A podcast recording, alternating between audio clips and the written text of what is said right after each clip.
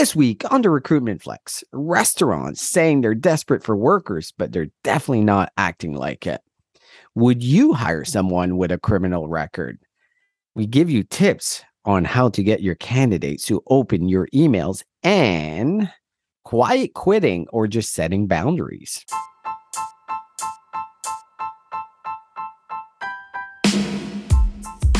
Welcome to the Recruitment Flex with Serge and Shelley. I'm Serge. And I'm Shelley. And we talk all things recruitment starting right now. Welcome to the Recruitment Flex. I'm Serge, the looks of the Recruitment Flex, and I'm joined by the brawn and the brain, Shelley Billinghurst. How's it going, Shelley? It's going well, Serge. And I have to admit, I'll go with that honestly, because you look so much better now that you've let your mustache and your goatee back to silver rather mm. than just the mustache painted black. that was pretty funny. You are the looks, you're the youth. Oh, yeah. I, I think a lot of people would argue that, but that's okay. But Shelley, I am very excited. We're 20 days away from HR Tech. It. How excited are you? I've wanted to go to HR Tech since the first time I heard about it. But for whatever reason, September is usually a very busy month for me. But this time, that's it. We're going. Flights are booked, hotel is booked. Do you want to maybe share with the audience our little arm wrestle over where to stay? Okay, so I am a very practical person. I'm also pretty mm-hmm. cheap, as you guys have heard on this podcast. And obviously, I screwed up because I didn't book the Mandalay Bay quick enough. So it sold out. So then looking at options, I look at a couple things. It's like, how quickly can I get to where I need to be? And mm-hmm. being in Vegas, I don't really want to go outside. What really intrigued me about the Luxor, it's only a five to 10 minute walk inside to get to the Mandalay Bay.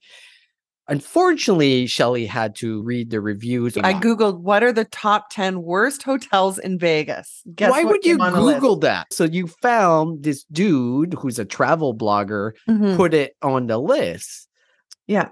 So one person's opinion, I went through all the reviews and what it okay. told me is yes, the lobby is dated, which I don't care. I'm not spending any time in that lobby. I'll be at Mandalay Bay most of the time.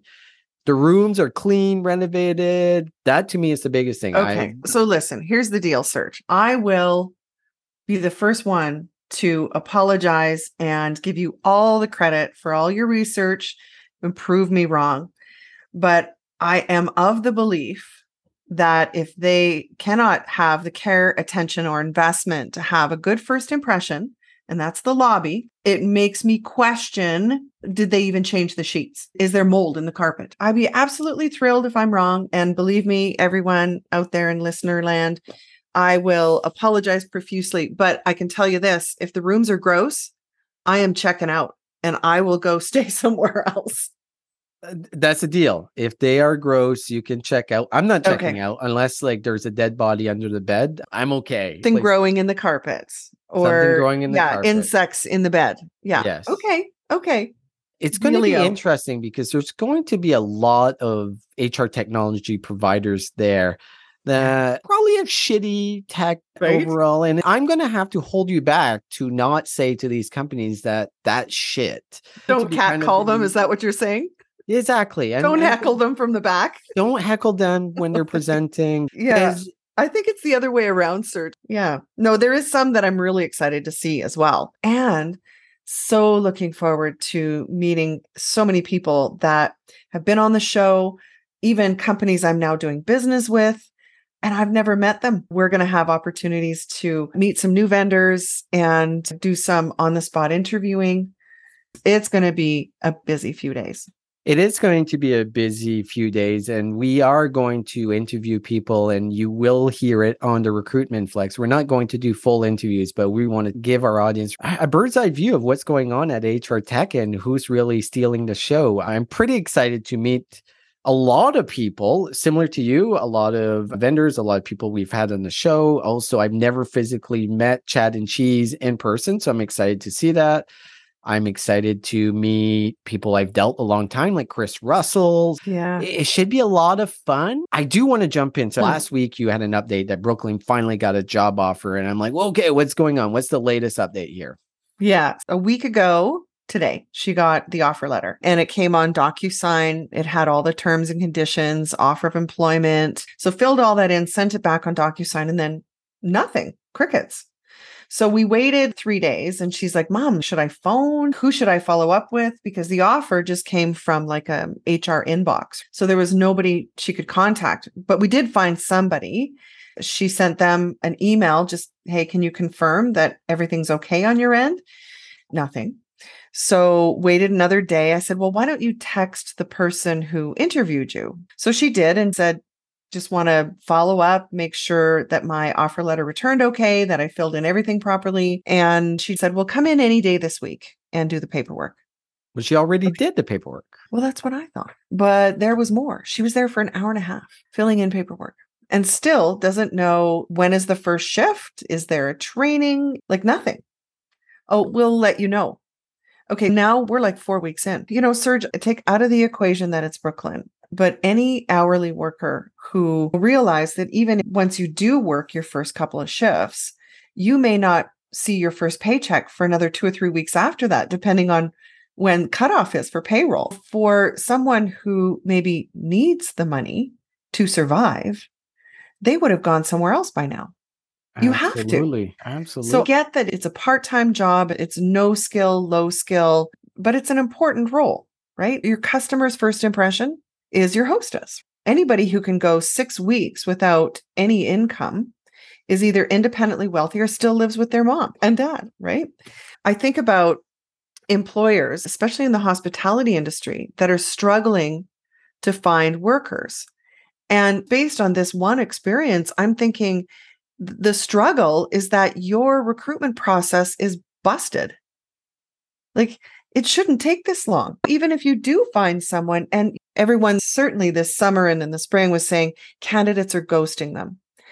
Uh, let's back up the bus here. How much time elapsed from interview to offer to first day of work, and when will they get their first paycheck? They need a decision and be working in five days. So this is a restaurant hostess, no experience. You're judging the personality, how they present themselves, and you should be able to get an idea of that during the interview. We have overcomplicated this whole recruitment process. It should be the simplest thing in the world. Comes in for an interview, is a good fit. Here is your offer. Boom. How about let's fill out your paperwork right now? While you're here, yes. While you're here, let's get everything done. I'm going to call you in two days with your first shift that's it. That's done. I don't know why it needs to go way more in depth for that well, particular but role. We do know, Serge, because we're in the business, right? Their recruitment process is broken. I've got a client who runs hiring events in person, online. They're in Tennessee and they will interview on the spot, hire on the spot, fill in the paperwork right there. They get an offer letter within 24 hours with their shift. Well, that's how and, it should be. And I, this I, is a huge global corporation. Their operations are tens of thousands of people across the US. When it comes to a well oiled machine, all the recruitment, advertising, hiring, and onboarding, and it's happening within days. You know when you start your first shift within 24 hours. Is that too fast? I don't know their no show rate is very low. Yeah, I don't think it's too fast. The risk of the other side is you nailed it at the start. A lot of these people need to start working right away and start collecting pay. Mm, they're mm-hmm. paying rent, they're paying food, all of these yeah. things. And generally, they're going to apply to seven to 10 very similar jobs. So if you are delayed in any way, it's probably already too late. You're going to lose them, but there's no excuses for this. You cannot complain about candidates ghosting you that you can't find workers when this is what you put a candidate through that they have to chase you down to figure out when they're going to start working and you don't have your shit in line that you can't properly onboard them. Anyways, give us an update next week. Yeah. Before we go into the recruitment insights, I did want to call out something else. One of the things that we're testing is we want to bring practitioners and talent acquisition leaders onto the show and dig into their process, what works, what doesn't. So if you are a talent acquisition leader or a mm-hmm. practitioner and you would like to come under recruitment flex, don't hesitate to reach out to Shelley yeah, or myself. We'd love to hear from you. You know, when I was in the chair of a practitioner, I'd love to know what other people are doing. Like, how do you structure your team? Do you have a recruitment coordinator? What is the workload? Like all of those things. Yes, please. If Yeah. your listener would love to be part of the show, please reach out to Mhm. myself and Shelley. Probably the easiest is on LinkedIn, or you can go to the recruitmentflex.com, go into contact us and reach us there. But yes, we are going to have our first practitioner interview. I think it's going to be released in around three weeks from now. Looking forward to get your feedback on that. There's one more thing. This week we had Lou Adler as a guest on our Tuesday show. He made a closing statement, and I know you and he had some discussion back and forth on LinkedIn around job boards. And this is kind of thin ice, right? You built your career on job boards. Talk to me about your thoughts now to rebut Lou's opinion that job boards have ruined the candidate's landscape. I get where he's coming from, but first of all, fantastic interview. And if you haven't Mhm. listened to that one, you have to because the insights and the knowledge that he was able to share when it came to interviewing and selection, probably the best interview we've done. The guy has a million followers on LinkedIn and basically the first influencer or the OG HR famous person. Agreed. Uh, tons of valuable information. He's been doing it for a very long time and seen the landscape change. And you have as well, Shelley. And I have in some ways. When I first came into the job market, it was very tough to see where the jobs are. You'd look at the newspaper on a Saturday, there'd be like six, seven job ads and probably thousands of applicants for those six job ads. The other way was looking for help wanted in the mall or you're driving, you see we're hiring. And if you could get a job, even though it was the worst place to work, you just stayed because you didn't know what your options were. Then Yeah. came the advent of job boards and now gave the job seeker, hey, there are all these jobs out there mm-hmm. and there is opportunity for me to go look for a job that I like. Job seekers have been telling us that the number one place they go look for jobs are job boards because they know it's legit. They Yeah. know that's where most companies will post their jobs. So, long story short, he did feel that the minute the job boards did come in, it cheapened the job. It made it more commodity instead of I'd be so lucky to work that job. I get where he's coming from, but I don't agree at all. I think job boards have had more positive than minus. But what's your take, Shelley?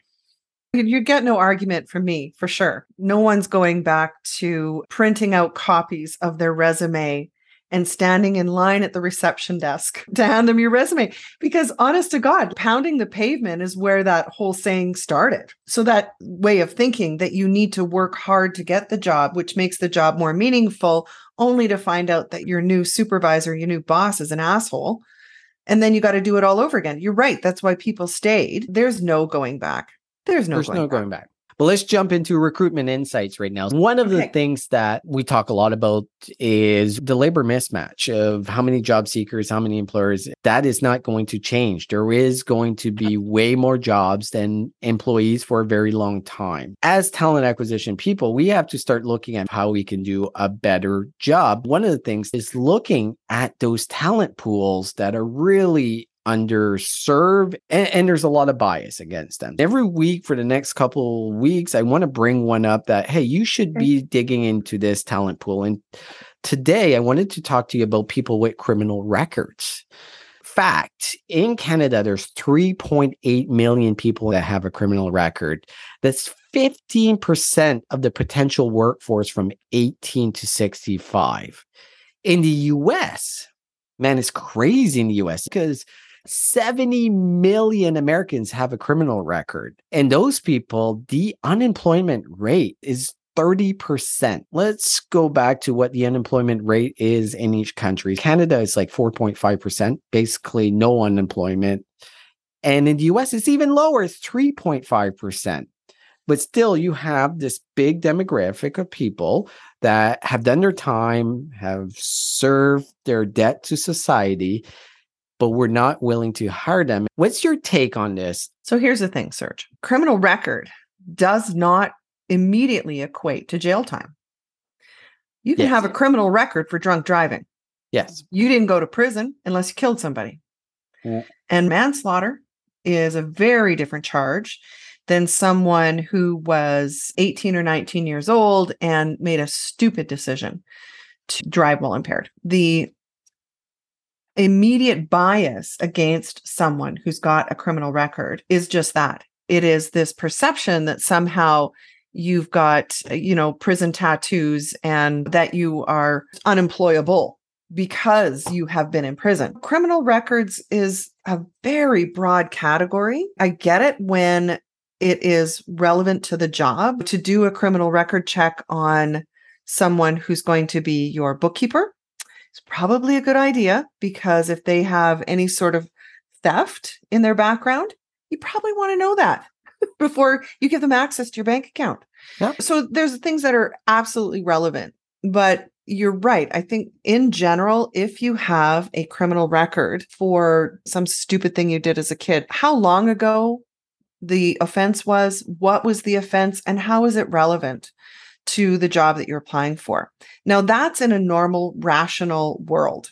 Well, uh, that doesn't always apply. I would say in talent acquisition, I know my personal experience, I really had to question why are we doing this? Because if the job would never have contact with a vulnerable population, meaning children or seniors, then why are we doing a criminal background check for somebody who's going to be in customer service on the phone all day? I know there's much debate around it. I think it does open up more talent pools if we have a process in place versus this blanket statement that we won't hire anybody who's got a criminal record.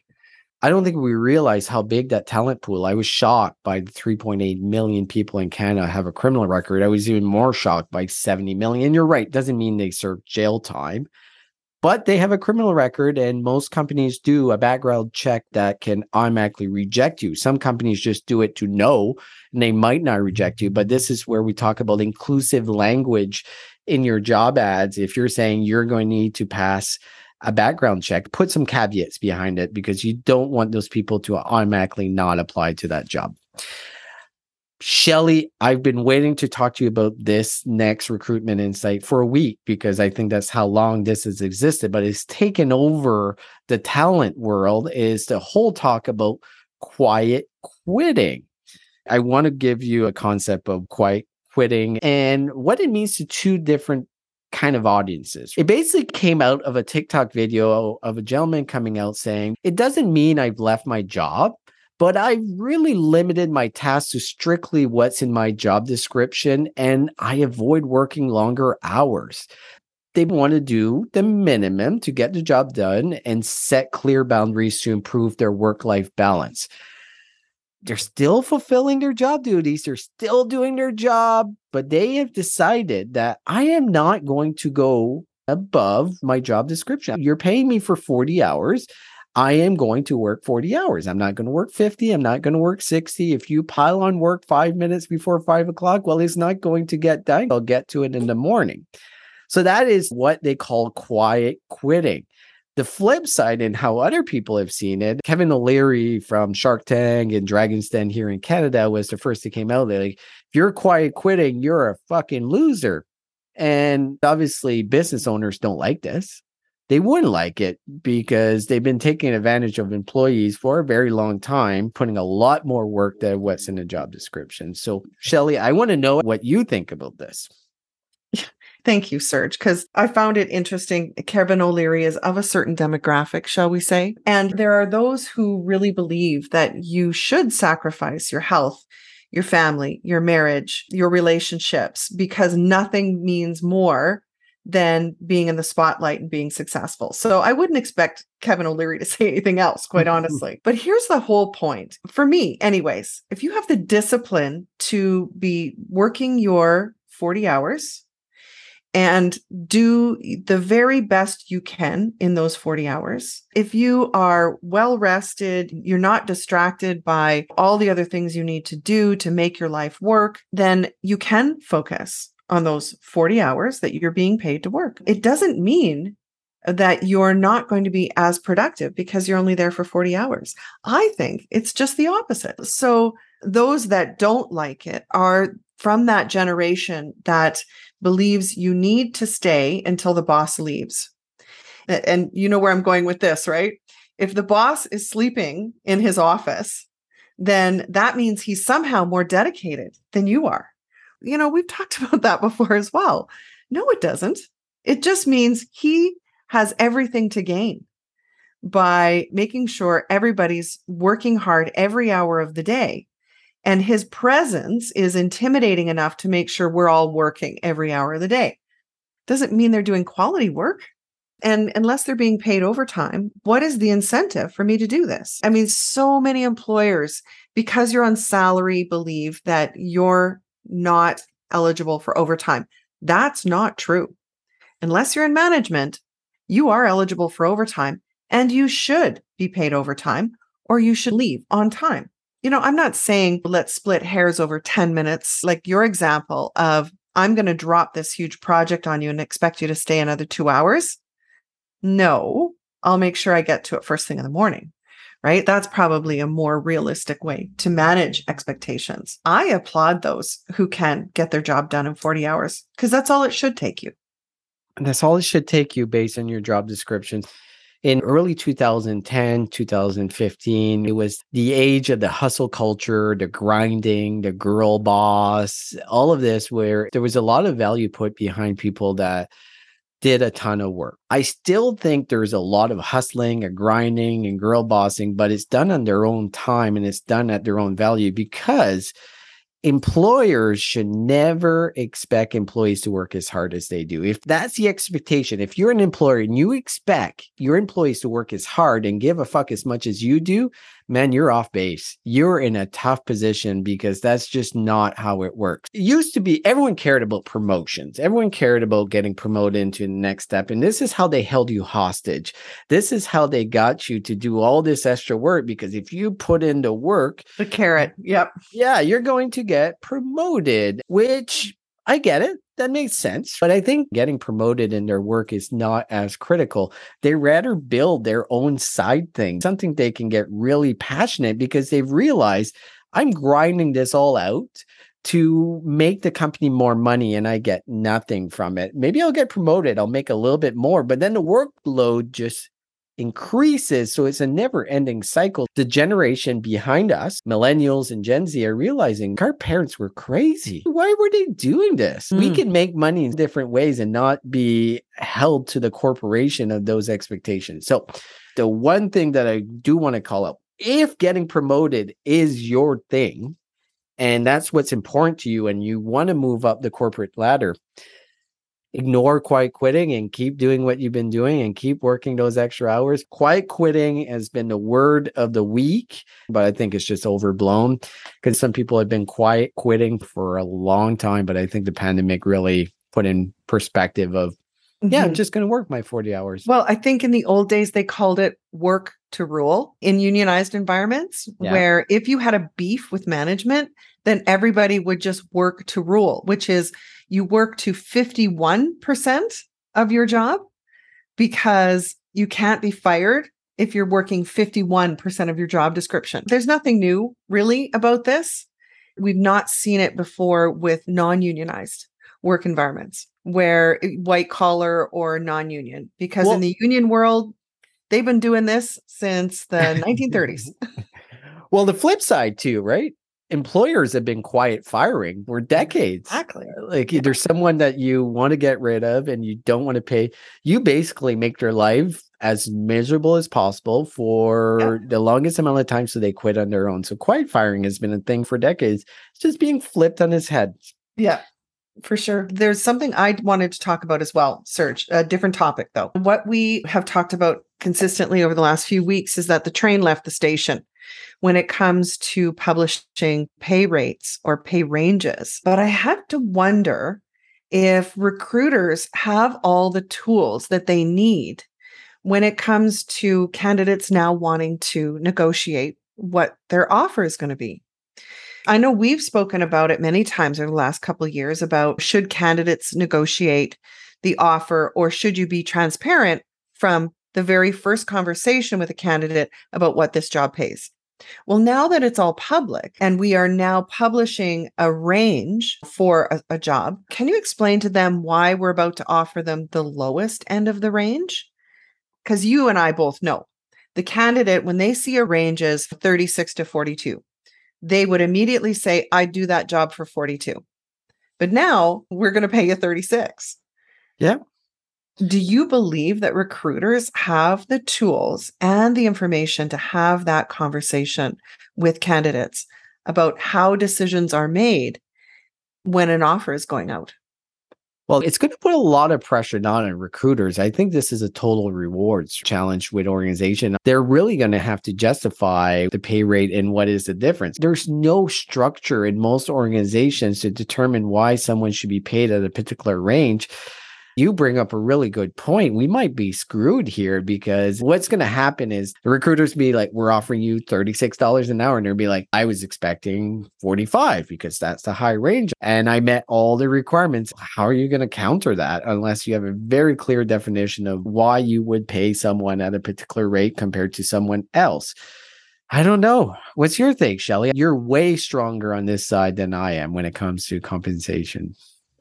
Well, I mean, that's why I'm posing the question because I know recruiters are in favor of posting the pay rates. It makes their job so much easier in the sourcing side of things. But as we get to the offer side, you know, we will risk all that hard work. We posted the pay range, everybody knows what it pays, and then losing candidates at the 11th hour is even more time wasting. I would say to recruiters and talent acquisition out there, get with your HR business partners and get a thorough education on how compensation makes those decisions.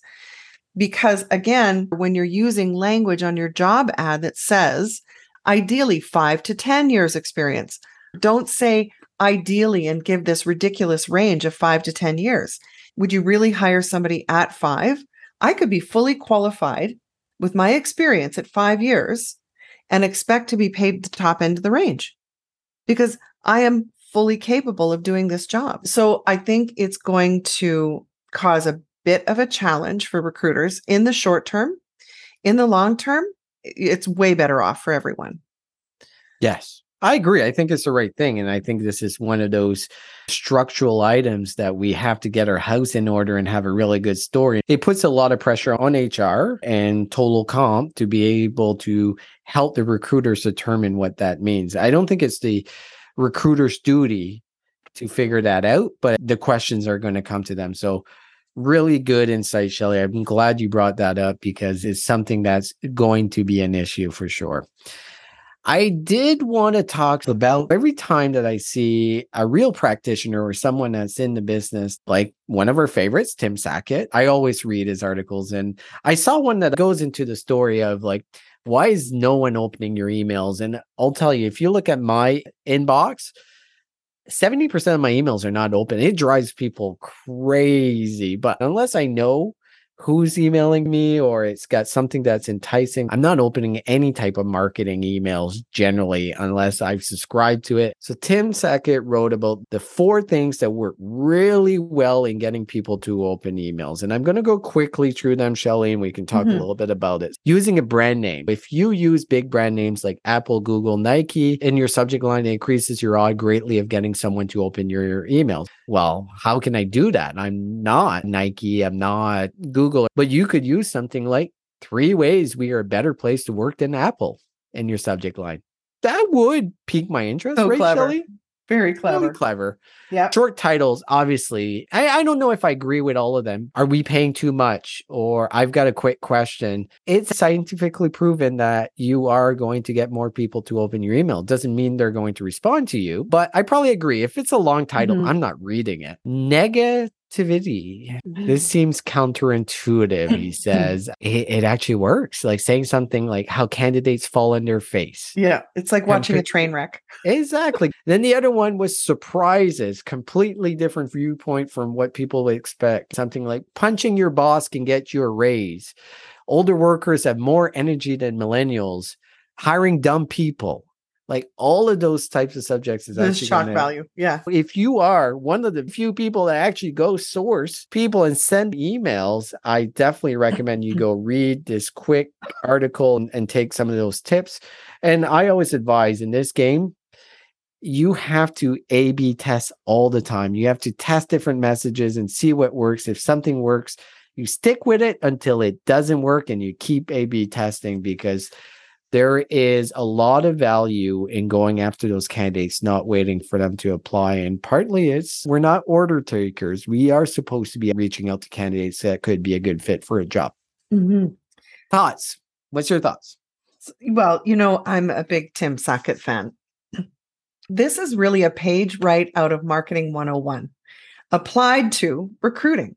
Because I remember reading an article oh, a couple years ago that had the 101 best lines to get attention when you're using this for selling a product or service. But leave it to Tim to help us connect those dots and draw a line because we know that we are more closely related to marketing than we are HR. I can just see if you went to legal and said you were going to send out an email that said five reasons why it's better working here than Amazon, legal would have nothing to do with it.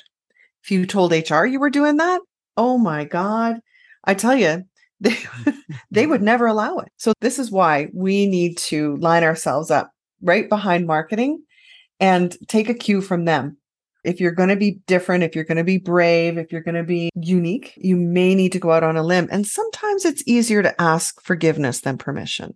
A hundred percent. And you're right. This is something you take from marketing. You're not taking this from HR. HR is going to be concerned about compliance and all this bullshit that it, we're it going to jail. exactly. you can't use Apple in your email. Yeah, screw we'll, that. We'll be sued. yeah, who cares? Sue us. Like Apple is really going to sue you over Joe Recruiter that sent uh, an email to 100 candidates that said, We're better than Apple. Come on. There's compliance and there's over compliance and just being uptight or just being an HR Karen. So I think that falls exactly in that category. Perfect. Really good episode. I want to move to the last thing. The HR Tech Awards have come out and will be announced at the HR Tech. But I want to give a shout out Caitlin and Jason Putnam have been fantastic to Recruitment Flex. And I want to congratulate them because they were named one of the winners for their product, the Plum Leadership Potential. If you haven't checked out Plum, and oh, believe yeah. me, I am one of those people that does not really believe in employment assessments, but they do it such in a unique way and it actually drives value for the job seekers. Congratulations to Plum. I can't wait to see you at HR Tech because we're going to talk about that. Absolutely. Yeah. Congratulations, Caitlin. I was very happy to see them on the list, and they'll get my vote for top tech for sure. And the other one quickly is Candidate ID, now iCIMS Market Automation, and they won as well. We know Adam Gordon had a fantastic product, and obviously iCIMS bought them. So congratulations to them. Shelley, we covered a lot. We had a lot of fun, hopefully for the audience to give you insights. And don't mm. forget, if you're a practitioner and you want to talk about what you've done in talent acquisition and how you've set up your company. Would love to have you on. So please reach out to us. Great. Thanks for another great episode, Serge. We will talk soon. Bye bye.